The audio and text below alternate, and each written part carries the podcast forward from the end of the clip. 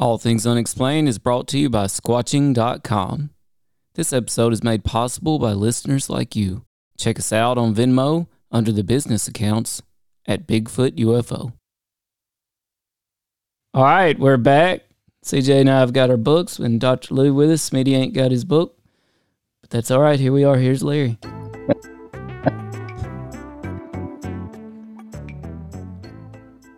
All Things Unexplained.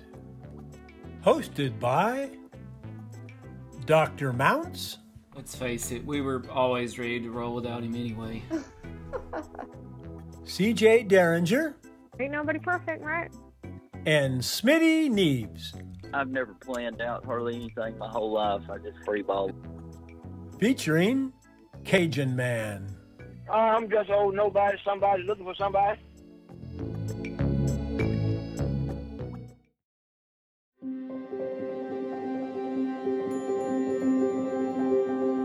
Hello, all you unexplained ones out there. We have an exciting show for you.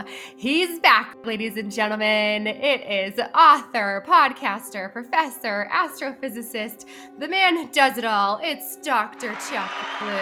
Welcome back to our show. It's so good to be back. Thank you so much for having me. Thank you. Can't wait for today. It's awesome. And honestly, the timing of having you back on our show could not have been more fitting. Number one, we have all of these incredible images that have come out from the James Webb Telescope. And number two, Comic Con is back. It is Yes. back Woohoo. with Avengers. so, Nice one. before we get started, why don't you tell us real quick about the book that you have written? We talked about it on Oh. the podcast before, but Yes. The Cosmos Explained. Right.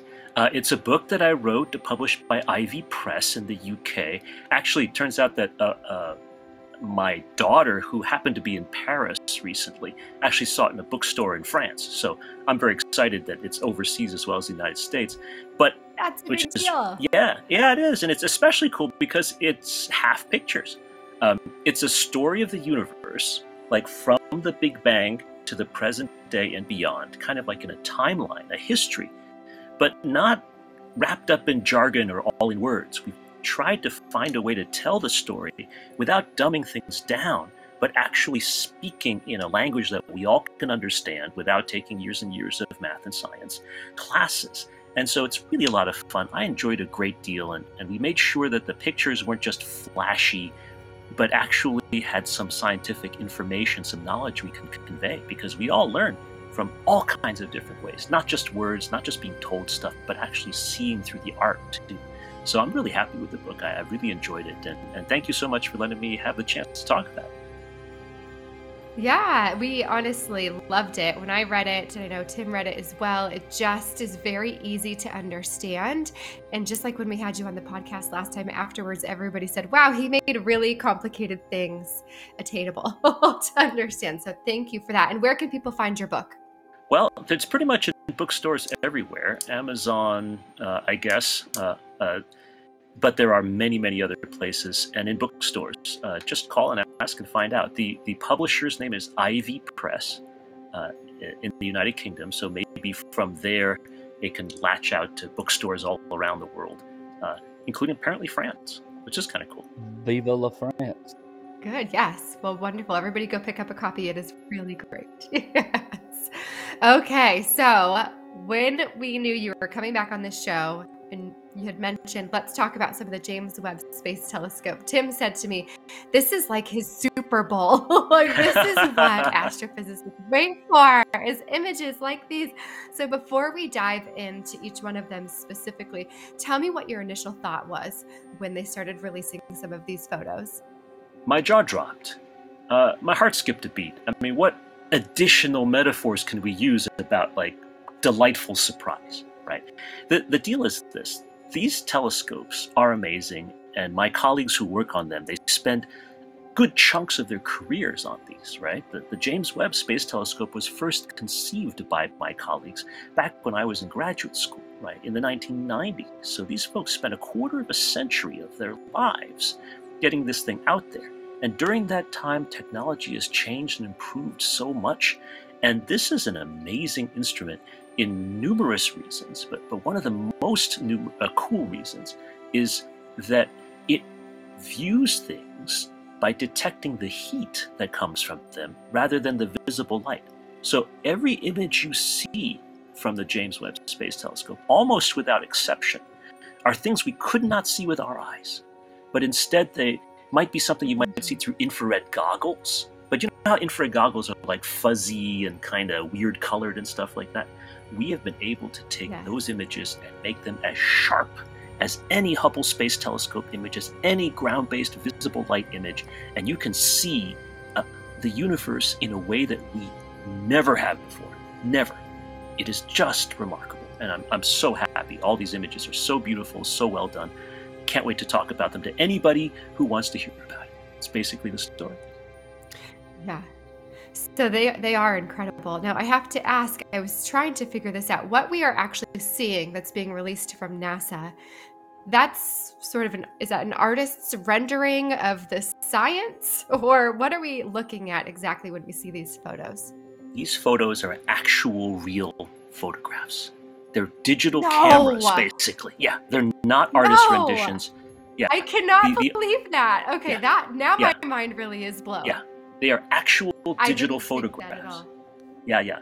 Imagine a telescope 20 feet across. Okay. 20 feet. Not not just like one of these things you hold in your hand, right? Right. 20 feet across, taking pictures using infrared light. And what they do is they'll take a picture in infrared band one and map it with like uh, red. And then infrared band two and map it with green. And infrared band three and match it with blue. So you get an RGB translation of this infrared stuff, but it's all real photographs. And and Oh the, god. the last picture, I know it's amazing. And the last picture, It's uh, which- yeah, the, the final picture that was released that, that might have gotten a little less press, but I found even more astounding than the pictures themselves that are so beautiful. It was the spectrum. Do you remember that, that there was a, a planet outside our solar system called WASP 96b or something like that? And what had happened was that they, yeah, they couldn't get a picture of it because even the James Webb is not powerful enough to actually take a photograph of a tiny planet well, tiny, it's the size of Jupiter, but it's a planet orbiting another star, you know, trillions of miles away. So, what instead it was able to do was it took a picture, fuzzy, of the light coming through the atmosphere of this planet, and then broke down this fuzzy atmospheric picture into its component colors, producing something called a spectrum. And what happens is that spectrum, again, is infrared, okay, which means that we could never see it with our own eyes. But by looking at the spectrum, they were able to confirm, my, my planetary science colleagues using the James Webb Space Telescope, that there is water vapor in abundance in the atmosphere of this exoplanet. I mean, imagine what that means, right? I mean, it's not a beautiful, pretty picture of forest and things like that, but we have absolute confirmation now that on a planet other than something orbiting our own sun, there is uh, there is water vapor. We know when we think of water, we're like, oh, life out there. yes. So more than any of those other pictures that were beautiful and had incredible scientific content, which I love tremendously, this particular spectrum, which might not have seemed so beautiful right at the beginning, to me is the most telling of all because it is the thing that most confirms to me that there probably is extraterrestrial life. Oh, wow. yeah. That's wild. You know, Dr. Liu, I, I've heard Earth that one of the enigmas I've heard about the Earth and our solar system is how we seem to be the only thing out there in what they describe as, I think, the Goldilocks zone Yes. of just the perfect combination of distance from a star, uh, etc., atmosphere to, you know, contain life such as us. I mean, is this is this the first time that there's another sign of a, a potential Goldilocks zone out there? It's not the first sign, uh, but it's a it's a strong sign, if that makes sense. This particular planet is not within the Goldilocks region of its host star. It would be Mm. far too hot to have DNA based life forms exist in a natural state. But what it shows is that planets outside our solar system have the same kinds of materials that we see here. We see water vapor in our atmosphere. We see water vapor in the atmospheres of the other planets that are in our solar system, right? Not all of them, but many of them. So that means that all those planets out there, which we are worried about whether or not they are unique, whether we are unique, whether they're somehow different from us in all cases, this is incontrovertible scientific evidence that we have a lot in common, way more in common than we are different. So perhaps in that solar system, there might not be a planet that's the size of the Earth and the mass of the Earth orbiting in a Goldilocks zone. But other places, there surely are likely to be. Would they develop life the way that we have here? It's impossible to tell right now. But the raw materials, the basic ingredients, the overall environments, the chemistry that could happen, that spectrum tells it all for me. I'm excited by it. Well, that's would Dr. Liu, would you call that pretty powerful evidence of things you talk about in your book, such as the very beginning of time with the Big Bang, the fact that something we're just discovering so far away is comprised of the same material as us? Doesn't that seem to be at least contributing evidence that everything at, at one time was, you know, kind of a, this beyond description uh, point of mass? I think so. I think so. The the time scales are very different, right? Because this planet is also roughly our age. It's in our own galaxy, so it's been 13.8 billion years after, since the Big Bang or thereabouts. Uh, so something that far away might not be able to give us a whole evidence of the entire universe from all that long time ago. But, you know, we're still pretty far away. And if they can develop water vapor and we can develop water vapor, surely other places have water vapor. And maybe not even water vapor, but lakes and rivers and streams kind of like ours, and maybe little Yeah. small furry creatures drinking from them. Who knows? You know, I still don't think that there's enough evidence to say that anybody's ever visited us. But Right. it's very clear to say that there will be someday when we're good enough, when, when we have developed enough technology, when we work hard enough at it, we will find something like life as we know it somewhere out there. That's so exciting. So some of that, I think, sir, we'll save for closed session. Oh. Said- Don't give away too much. okay, well, let's dive into some of these pictures. We do have the images, which I, my mind is still blown that they are actual images. Um, the Carina Nebula is the first one Yes. we're looking at here. Beautiful photo, and Yes. it's just there's these peaks and valleys and mountains. And I was reading on NASA's website that the tallest peaks in this image are seven light years high.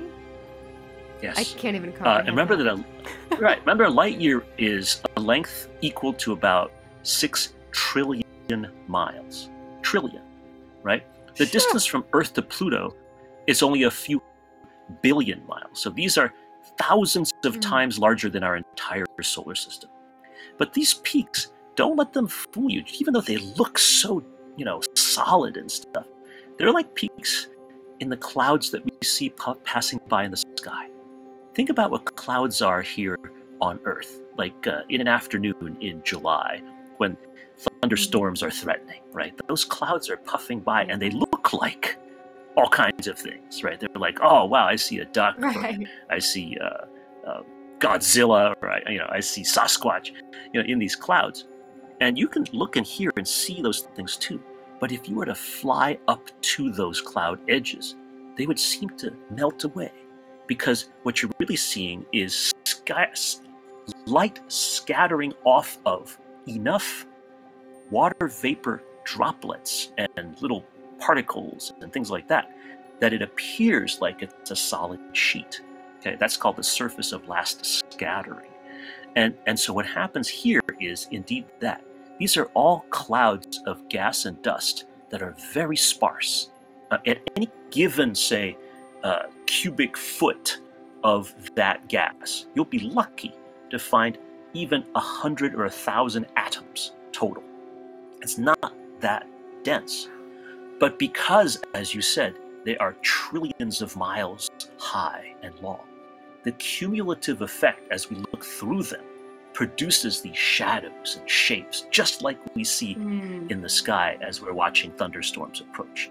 So that's what we're seeing here. And in the densest parts, the parts that are darkest, you are actually forming new stars in them.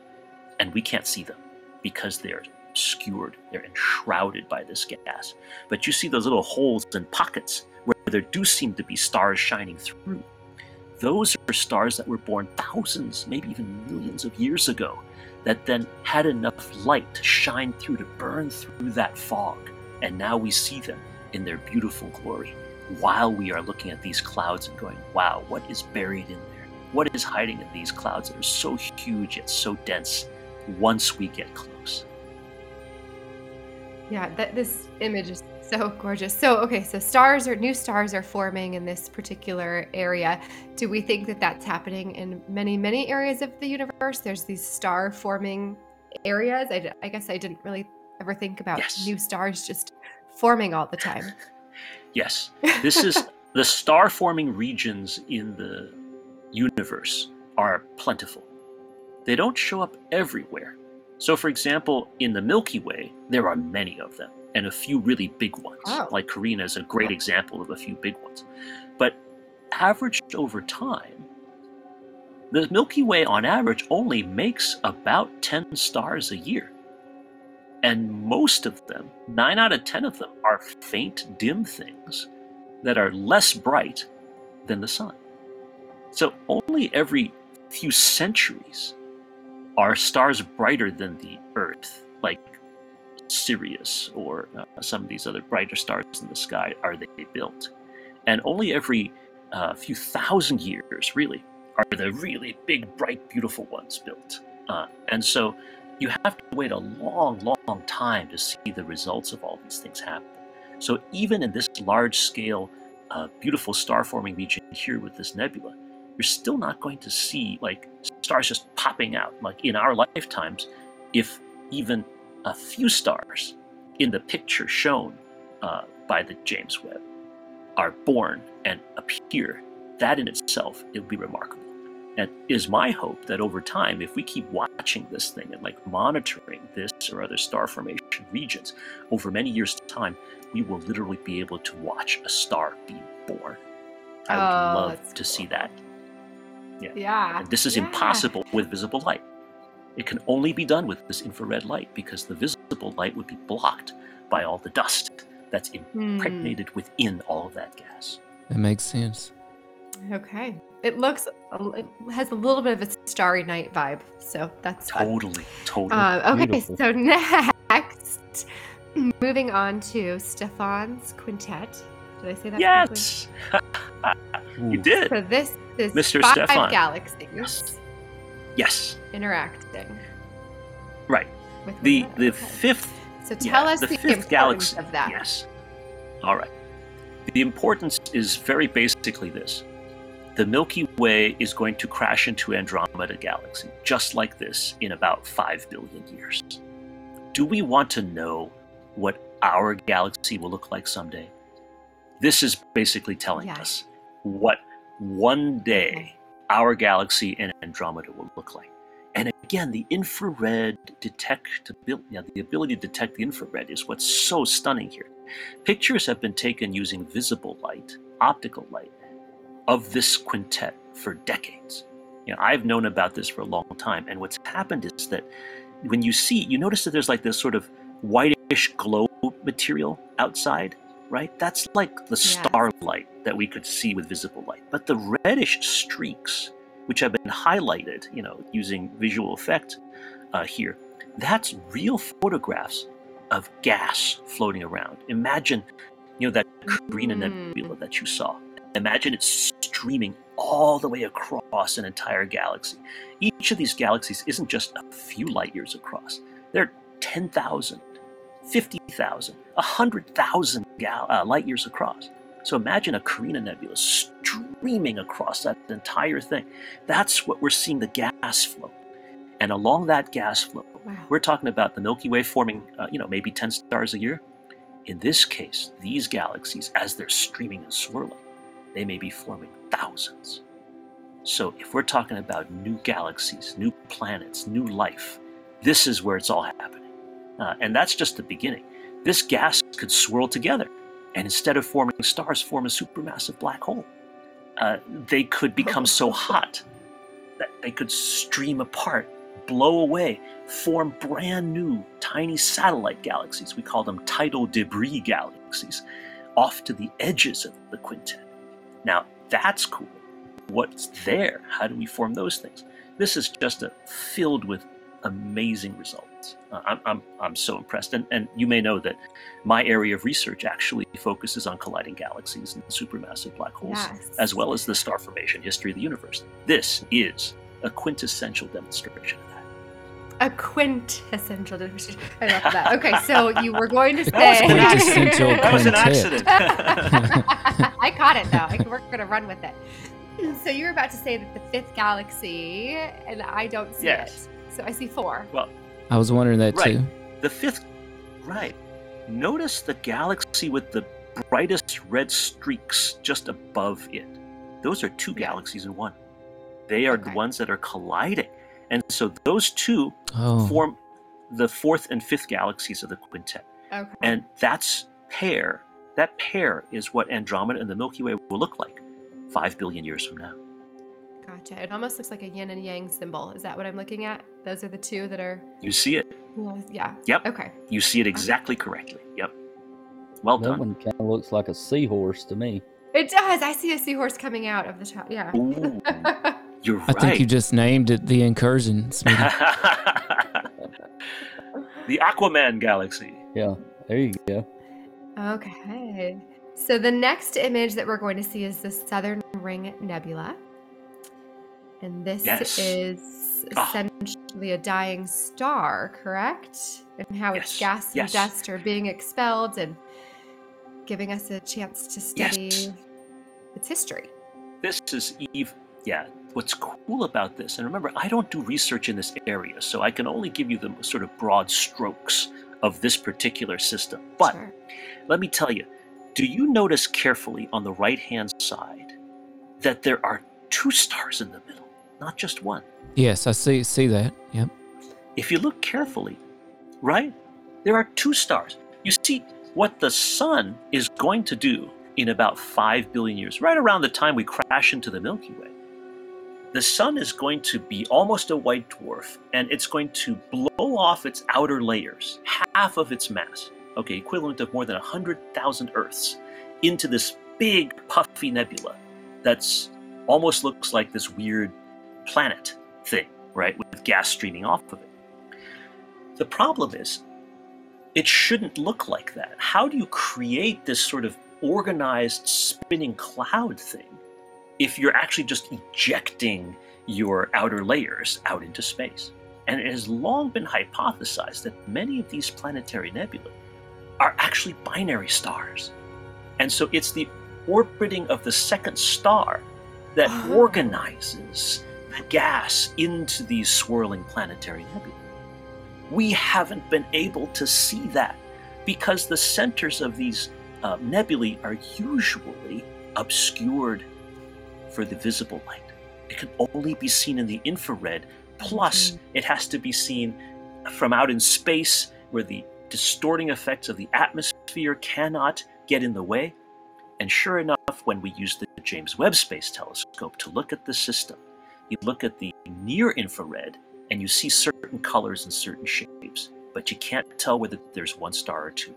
But then you go further into the infrared, into the thermal infrared, not just you know the, the hot stuff like there are thousands of degrees, but go down further. Then you can see through all of that debris, and presto, that second star shows up. It's a beautiful demonstration of the kind of science that you can do when you've got this infrared telescope out in space and such a big one at that. We can take a look at all of the planetary nebulae we can. Some of them will have binary systems, some of them won't. It will directly tell us, eventually, with enough data, what our sun will produce 5 billion years from now as it ejects its outer layers. Wow. All right, that's intense. That one's intense. I like it though. It looks it almost looks like an X-ray image or something like that. Yes. An, an MRI maybe. Um, It looks like Shrek. Shrek. It looks like Shrek. Shrek! I'm not seeing Shrek. Yeah, Maybe an angry Donkey. bird. Right, with his mouth and his nose. Where's the Go donkey? home, donkey. little- I don't know where his donkey. See, I, I was looks thinking it looks like a. Shrek to me. I was thinking it looks like a virus. Yes. Ooh. Yeah, I could see that. I could see that. Kind of looks like Rorschach off the Watchmen. Uh-huh. Uh, oh, Little bit, yes. hmm The, the blotchy face mask. Yeah, I just think it's amazing how so many times the microverse looks so much like the macroverse. It's just really fascinating to me. It's true. true. I, I was amazed by that as well. And and what what I th- Insightful. right what I think that means is that what we've thought about, uh, well, like you said earlier, right? When you've got the early universe and the current universe and all that connection in time, but turns out there's also connection in space because at the subatomic level, right, you have quantum mechanics. But once you rise above that to like the cellular level, the laws of physics as we understand them are very similar to the laws of physics that govern giant galaxies and stellar systems and things like that. So there are certain beauties, certain symmetries that come up. You know, things want to be spheres for some reason, right? And so they're spherical. Things want to spin, and so they look like disks, whether they're large or small. Uh, there are a lot of differences, but there are fundamental similarities too. Yeah, I, these kinds of pictures are what make me feel connected, not just out to the universe, but also to the lowliest creatures on Yeah. Earth. I mean, we're all connected by the same natural laws. Right. And if we can all start realizing that we all come from the same stuff, maybe we'll start being kinder to one another. Amen. Okay, the next one is uh, WASP 96B, which we talked about already. Uh, I don't know if there's anything you wanted to add to that. Yeah, I that. jumped no, ahead that's because- great. Is there anything else you wanted to add to the uh, Right. signature of water? Well, well, the picture in yeah, the picture in the background is the artist's conception. Oh, okay. I missed But that. so if you right, right, right. So the picture in front is the actual data. So you'd imagine is that the star that this WASP planet orbits is that bright thing in the upper Mm. corner. Imagine it shining through that reddish haze, and then that light coming through to the JWST, being absorbed and processed by it, broken down into its component colors in the infrared, completely invisible to our human eyes. And you see these bumps and wiggles that that are sure signs, like they've been labeled. The, the, the scientists very kindly labeled them for us, but you see those bumps and wiggles. They're sure signs that there's water vapor out there. And and the the experts uh, can even tell by the shapes of those bumps and wiggles whether the planet has a hazy atmosphere, whether it has a sharp edged atmosphere, whether it has a hot or a cold atmosphere. It's amazing what you can learn from these spectra. And, and I have seen versions of this kind of spectrum for a long time. For many years, people have tried to do this with limited success. Mostly just see grass.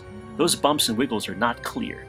They look kind of just barely, if you like squint real hard and, and do statistical analyses, you can say, yeah, there probably is a bump. But with this, that's not necessary. You just look at it and go, there's water vapor. There it is.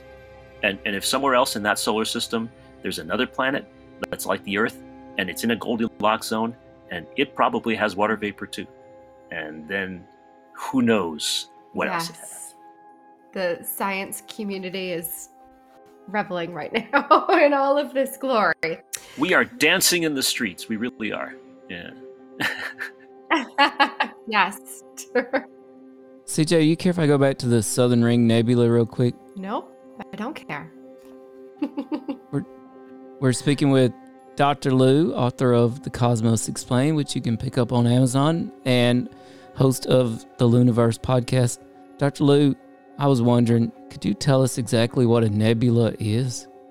Yes. Uh, a nebula is a blob of gas. There you go. It might have other stuff in it, but a nebula is a blob of gas. And then there are different kinds of nebula. This kind of nebula is a planetary nebula because when they were first discovered hundreds of years ago, astronomers thought they might be planets. They looked like fuzzy blobs. It was only many years later, in our modern times, that we had such good telescopes that we could detect that these are not planets, but they surround a dying star, much less planets do. There are star forming nebula, uh, such as the Carina Nebula, which uh, we showed earlier, right, which talk about new stars forming. There are dark nebula, things that are cold and dense, and their temperatures are hundreds of degrees below zero Fahrenheit. Uh, you can't really see them, except sort of as holes in the sky almost. They block things. Um, so all kinds of different nebula happen. There's something called a reflection nebula. Uh, some some of the brightness you see in the Carina Nebula here in the background, you notice how there's like blue streaks and stuff, right? Yep. And then there are stars in the background, right? When those stars in the background are lighting up the gas and the dust, sometimes they will bounce off of the dust grains, and the dust grains could be made up of, not just say black carbon soot, but they could be uh, crystals uh, or little sheets of graphite or something like that. And they act like microscopic mirrors.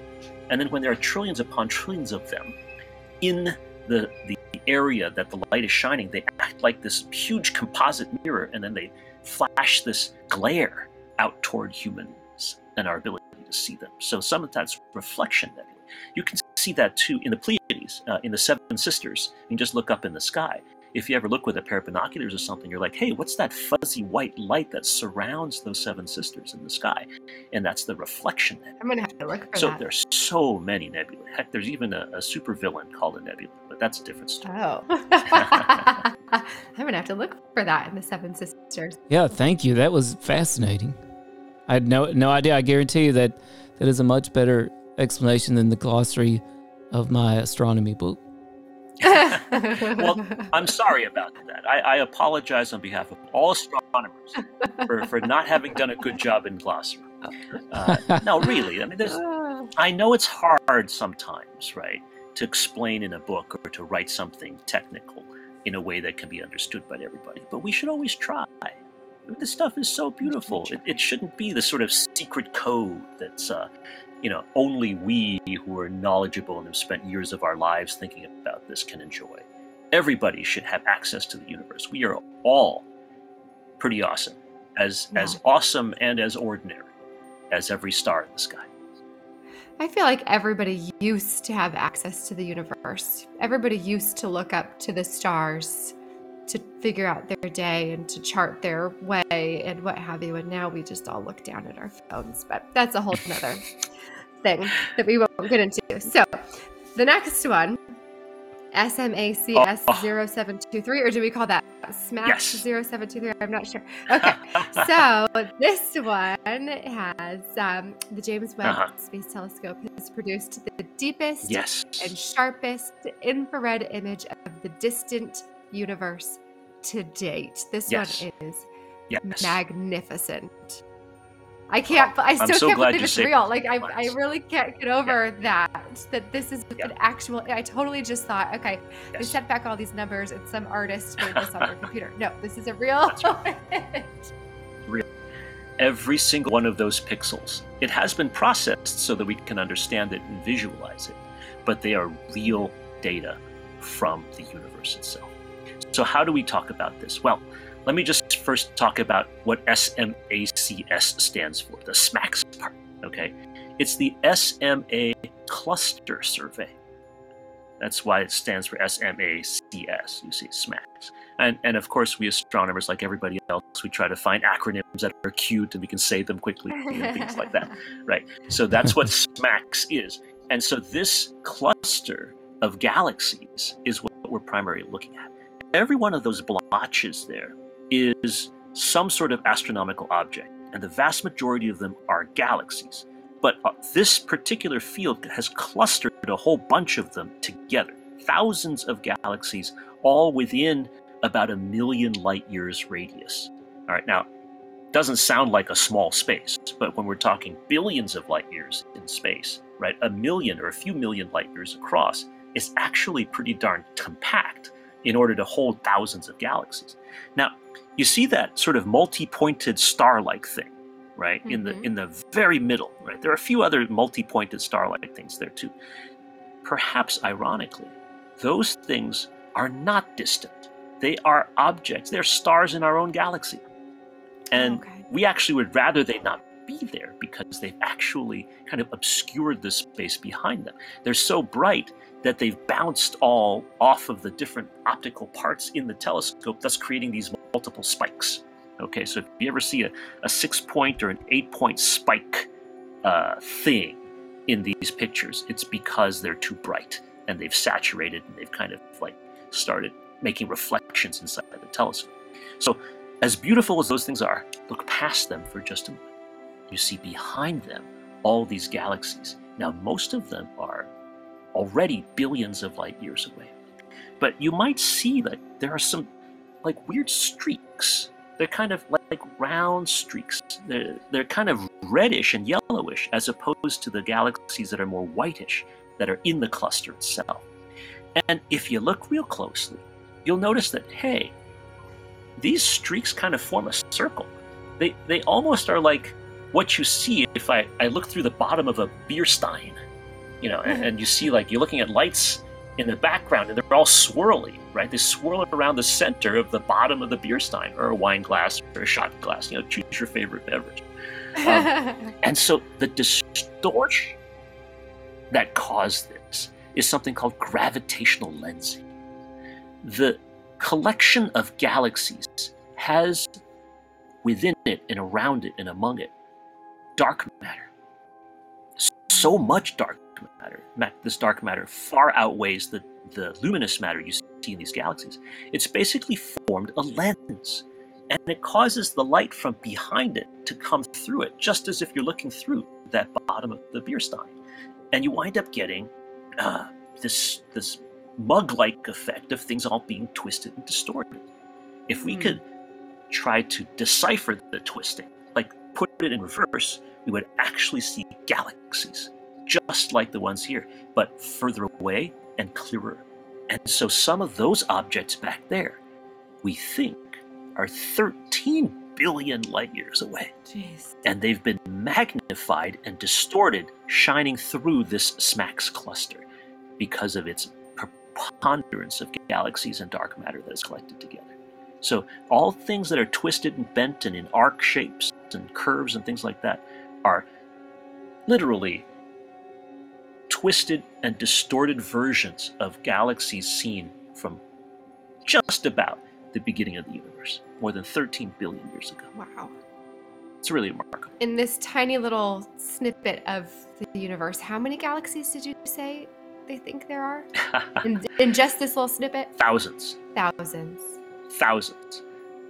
Wow. Just to get a sense, and this is been, this is in the um, in uh, it's expressed in, in certain uh, of the stuff that NASA released. Yes. But this picture here, which contains thousands of galaxies, the actual space on the sky that it takes up is actually quite tiny. Someday, if you feel like it, take a penny and hold it at arm's length, way off like this. When your arm is straight and you're holding the penny, this patch of sky is the size of Abraham Lincoln's eye on that penny held at arm's length. wow. Wow. That is how big or how small this space is. Oh. So even that space alone, that many galaxies, each galaxy with billions of stars, each of those stars with the possibility of hosting planets. I mean, we got lots and lots and lots of company out there. Yeah.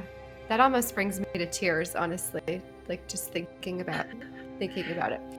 Um, so other than the images that we have seen today, how many more should we anticipate and when in the near future? well, um, the Hubble Space Telescope project, the, the James Webb, as you know, is the is the sort of the sister, the, the next generation of the Hubble Space Telescope, and they're all run by the Space Telescope Science Institute in Baltimore, Maryland. And NASA usually releases one or two interesting new images per month Okay. for the public. However, uh, if you're not processing those for the public to view, the number of images that are coming down right now is uh, hundreds per day. Oh wow. Pictures are being taken 24 7 right now. Yeah, because the Hubble Space uh, Telescope is orbiting the Earth, Yes. right? Uh, every 90 minutes. It can only see outward half the time. The other half, it actually has to like cover itself up so that the sun doesn't damage the optics. But the James Webb Space Telescope is out at the L2 Lagrange point with the Earth Moon system.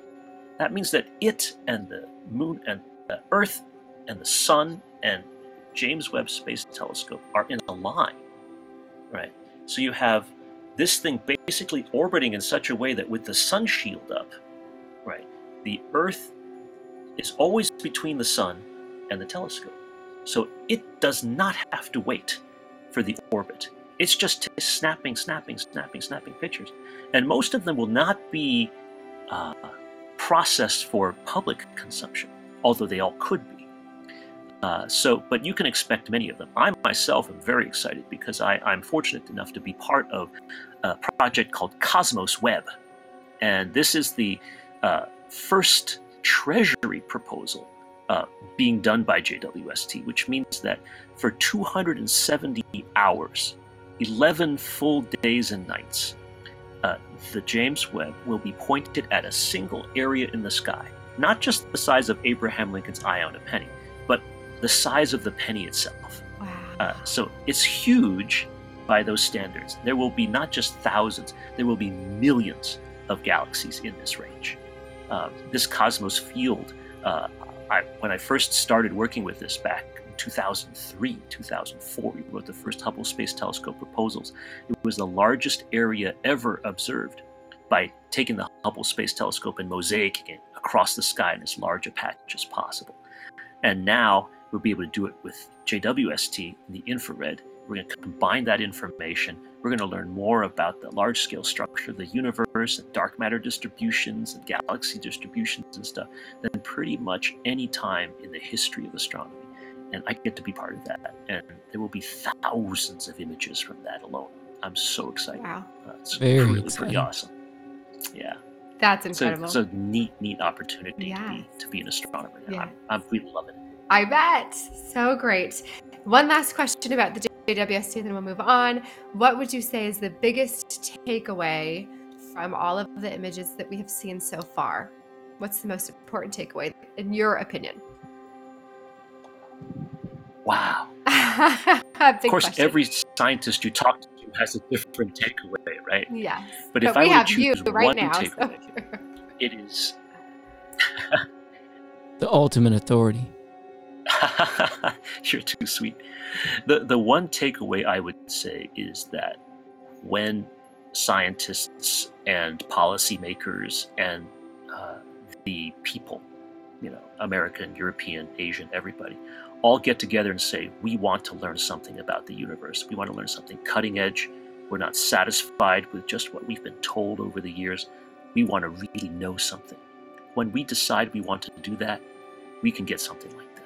We can find out about things in the universe that no one, even you know, a few decades ago, could have ever imagined. I mean, we now are on the doorstep of really detecting planets that can host extraterrestrial life. We are on the cusp of being able to understand when galaxies first formed, you know, just a short time after the Big Bang. When did the first stars form? When did the first black holes form? How do all these hugely cosmic and yet very basic like life questions uh, fit in and how we are part of that universe. We've done that because for 25 years, a lot of dedicated people worked at it. A lot of policymakers said, this is worth it. This is worth our taxpayer funds. This is worth our time and energy to continue to work on, on this and to, to go all around the world to do this. And all of us said, you know, we are willing to take a little bit of our collective energy as a society, as a nation, as a community to do some of this stuff and see some of these things. These are the things that happen. And when this happens, we really can do just about anything we put our minds to. And our minds are blown, and these questions are being answered, and we just feel a little bit more connected with everything around us. We just understand that it's not just, you know, uh, dog eat dog civilization. It's not just, um, you know, things that are rough. It's like like the best music, the greatest art, the poetry, the things that make our souls sing. Science does that too, if we work at it.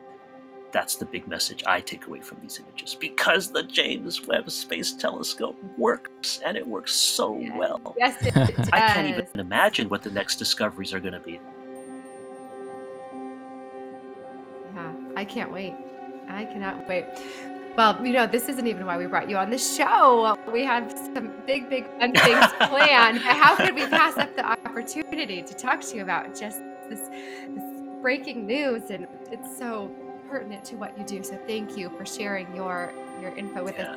Oh, thank you so much for having me and giving me the opportunity just to ramble about this. I mean, I'm loving the opportunity to share this with everybody. So thank you. It's terrific. It's historic science right before our eyes. We're living It really is. It's great. Yeah, it's unbelievable.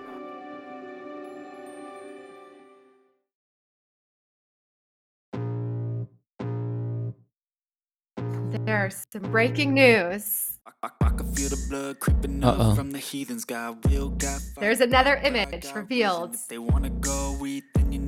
If they wanna go eat, then you know I'm gonna. If you're coming for me, There's a mysterious new planet. in the back of my head, I'm seeing. Take me for granted, and you know A planet scientists have dubbed with the webs I'm weaving, I could take this crowd from seeing to believing. Battle World. Blood in my tongue keeps bleeding from the words I spit, so sharp, so free. Battle World. Behold, frostbite, they feeling. I tear you apart, or I could go. We need a theme song.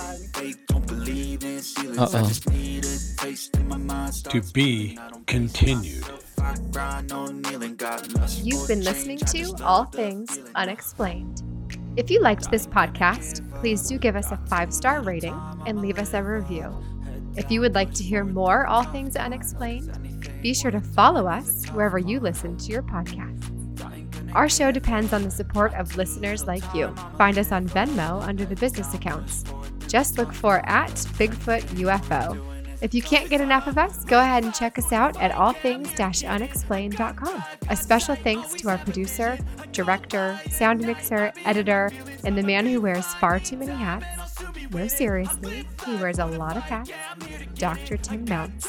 Without you, we couldn't keep the lights on. Thanks for listening to All Things Unexplained. I can feel the blood creeping up from the heathens. Got will, got fight, got pride, got reason. If they wanna go eat, then you know I'm feed. If you're coming for me, hope you're ready for a demon. I can feel the blood creeping up from the heathens. Got will, got fight, got pride, got reason. If wanna go. And you know I'm gone, feed him if you're coming for me. Hope you're ready for a demon.